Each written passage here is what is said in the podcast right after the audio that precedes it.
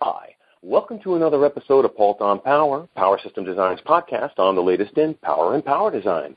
I'm your host, Alex Paulton. Today, I've got Diane Kibbe. She's the uh, global head of community for Premier Farnell. They're a very uh, large distributor in the electronics space. Uh, actually, they're one of the largest, but that's not the issue here. We brought Diane on board to talk about the engineering community and what's going on in the space, and obviously as a distributor, not only do they have a vested interest in it, but they're also uh, part of the process itself. Isn't that right, Diane? Welcome to the show. Hi, thank you. That's exactly right. Um, so the Element fourteen community is really a lot about inspiring new innovation. Um, so we're always featuring new product innovations from our suppliers and what our customers are actually doing with these products. Mm-hmm. Well, you know, it's a moving target, right? Because every time, and it's a shuffling target, because as one area advances, it creates a cascade that forces the other areas to advance, and sometimes it's occurring on so many multiple fronts, it's very difficult for an engineer to keep track of all of the innovations. It is, and um, we do that in a number of ways. Um, we do road tests on a regular basis, which allow our members to actually sign up and test new products coming to market. And then another big way we do that is through our um, design challenges. So we're very focused on inspiring new innovation, Um, and having different challenges that allow our, our members to actually use these in different design challenges. Um, and these include things like the, the inductive sensing, um, the Smarter Home Challenge, where we had our members actually design things to automate things in their home that we could use on a day-to-day basis. And then one of the more exciting ones is one I want to tell you about today is the Forget-Me-Not Challenge, which kind of brings in a little bit about um, IoT as well as, again, home automation. Well, when I hear Forget-Me-Not, I think of the flower. Exactly. But it's actually more about forgetting to do things when you leave on vacation or forgetting to turn things off when you leave the room. So the Forget-Me-Not Design Challenge, it's a global design competition where we're asking engineers to develop new applications in the field of home monitoring and automation. Um, right. So Well, no, no, actually, Diane, please continue, but but since you did pause, I might as well jump in and, and, and do the follow-up and say, frankly, that's a very, very important space because not only is it important in the area of home automation and efficiency, that added layer of security and safety benefits everybody. It does. And I think, you know, if you look at what our members are submitting, it's all around taking um, – you know, this new technology, you know, using IoT and actually making it affordable and accessible to everyone. So our members are being asked to solve common everyday problems for people, you know, such as remembering whether or not you've locked the front door, um, left the oven on, um, and locked your windows before you leave on vacation. And it's allowing them to use technology that we're giving them around energy harvesting, sensors, um, and IoT to actually um, link it up with your smartphone to automate.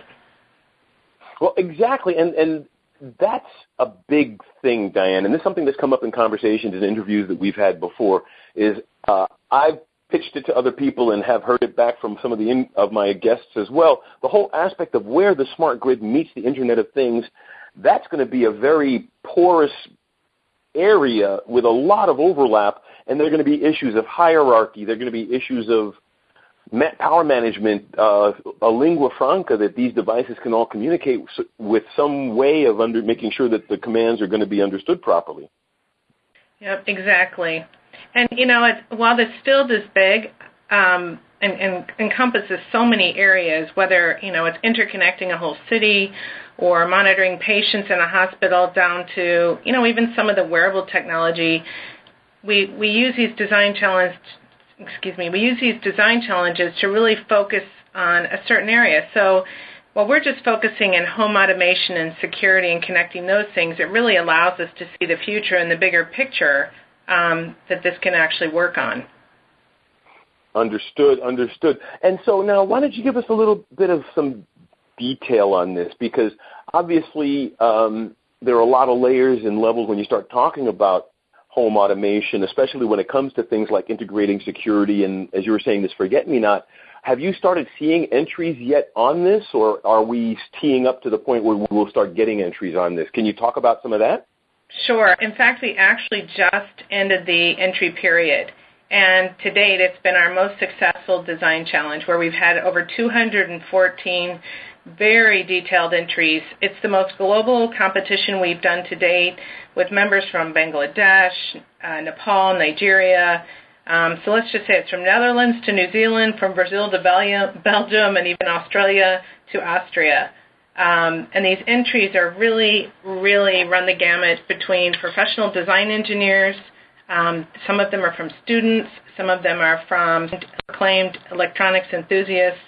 Um, and they cover so many areas. Um, in fact, I was reviewing some of the applications earlier. Um, and just to give you an example of some of them, mm-hmm. um, we have uh, a lot of entries around just general security, um, but we also have um, members that are actually trying to take a kind of a high-tech version of this old house. One of them is taking a hundred-year-old Victorian home and making it the, have the latest and greatest smart home I O T automation.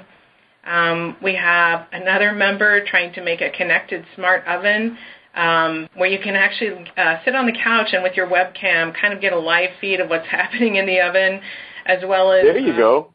Yeah, that's something we can all probably relate to.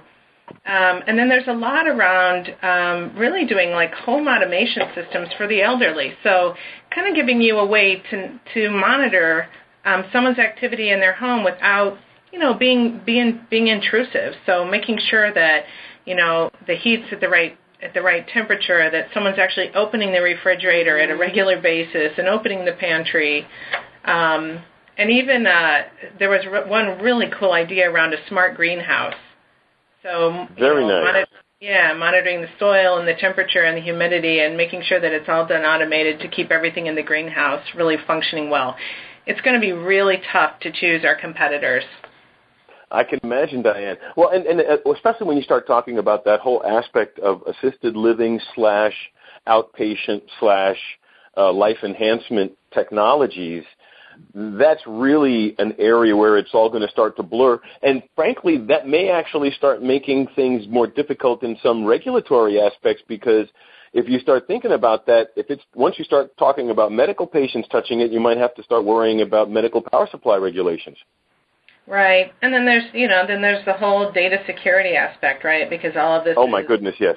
Yeah, that's that's always a concern. And a lot of, you know, we've had a number of webinars for our members so they can really get a feel for what some of this technology we're giving them as part of the competition. Um, they'll be using the Raspberry Pi B plus, um, a great accessory called the EnOcean Pi, um, the EnOcean Sensor Kit, and even a Tektronix oscilloscope. So we're giving them this whole kit of things that they can use to actually build these applications, as well as, you know, five hundred dollars to actually build any, uh, or I should say acquire any additional materials that they might need.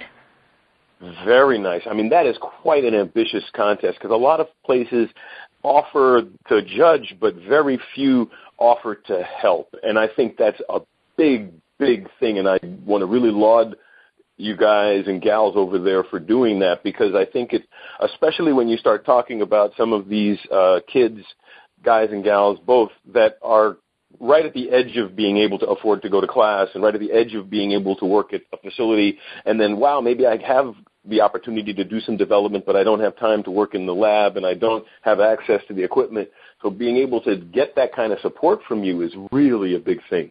Yeah, yeah, I, and we love these um, competitions, and I, everyone can actually see what's going on. So once we, once we choose the competitors, they'll be blogging on a weekly basis about their uh, kind of their whole process that they're going through, and it concludes in late October. So up until then, you know, you can easily go to the Element fourteen community and see their progress, and you'll really feel the excitement that they have, and also their frustration because certain things aren't going to work that they try.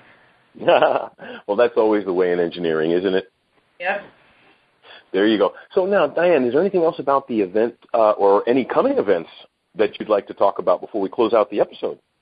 Yeah, I would just say that um, we have a number of design challenges uh, going on right now. So as well as um, uh, this one, there's the Internet of the Backyard, which, again, is, is very I O T-based um, and is about kind of monitoring things or automating things kind of in your backyard. It's got kind of a summer theme. So whether or not, you know, you're trying to automate uh, your barbecue, um, say have some kind of a sensor um, that's monitoring any activity around your pool. So it's really, it's kind of a, a fun campaign, but or a design challenge, but it's also using um, a brand new board from T I. Um, there's also the Hats Off Wearable Challenge, which is going on right now, um, using new wearable technology and, and kind of the idea of developing a hat, um, or the, the latest in the form of a hat that actually also does monitoring um, to see, you know, uh, using wearable technology. Got it, got it. Well, that's also an easy way to, tr- to port it from uh, outfit to outfit. You don't have to, like, disassemble it from your jacket or something. Exactly. There you go. Well, also, Diane, I always give my guests the opportunity to have the last word. Uh, so that way, if we missed anything or if you wanted to talk some more about the company or strategic vision or just a tip for the audience, this is your opportunity because uh, you have the floor. Okay. Uh, again, I would just um, remind everyone to check out uh, the Element fourteen community um, because it really is a hub of over two hundred fifty thousand global engineers, you know, talking about the latest in technology and really showing how all of these new products from our suppliers are working. Of course, it makes it super easy to go on and buy the products as well, um, but it's really a hub of a lot of new innovation going on. Very nice. And I agree. It's so beautiful what's going on with all of this really synergistic development. I mean, the Maker Revolution is there as well, feeding the flames, as it were, of development. I'm really loving what's going on right now, and I'm really glad that we had you on board to talk about some of these very nice things. Now, where can people go to take a look to get some idea of what's available to participate in and get and uh, sign up? Okay. Um, I would just go to element fourteen dot com. Um, that goes straight to the community, and there you can really get a flavor for all of the design competitions going on, um, as well as the road test, where our members are actually um, trialing out new products. It's really easy to sign up for a road test. Um, you can kind of see the whole calendar of products um, that are being offered up, and really just get on and say how you're going to use that product, and you'll be selected for a road test if your idea is a good one. Very nice. So, Diane, thank you so much for coming on the show. I really appreciate it. Like I said, I, I really like to let the audience know, especially when there's uh, interesting and fun stuff they can get involved in in this uh, space. So, thanks so much for coming by the show. Welcome. And uh, let's let's get together again, and I'll tell you how the uh, entries are going and who actually wins the competition. You know that's going to happen, Diane. Thank you so much for offering, because I was going to ask you anyway. So, all right. And I'd like to thank everybody out there in the audience for taking the time to be with us, because obviously we wouldn't be here without you. Tell your friends. This is Alex Paul for Paulton Power. Have a great day.